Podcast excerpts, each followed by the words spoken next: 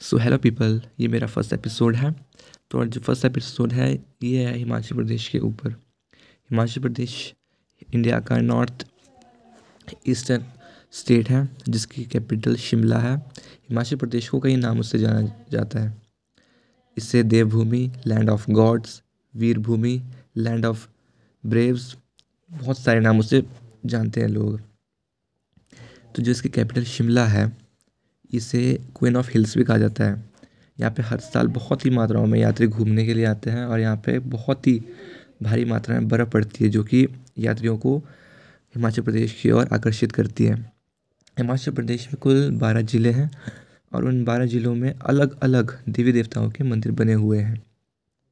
भारत भारत वैसे तो बहुत ही धार्मिक प्रदेश है बट बट हिमाचल प्रदेश का नाम सबसे ऊपर आता है। हिमाचल प्रदेश एक पहाड़ी क्षेत्र है जहाँ पर ज़्यादातर लोग पहाड़ी भाषा का प्रयोग करते हैं। हिमाचल प्रदेश के बारह ज़िले हैं, जो कि है कांगड़ा, किन्नौर, कुल्लू, सिरमौर, सोलन, शिमला, मंडी, हमीरपुर, चंबा, ऊना, बिलासपुर और लाहौल स्पीति।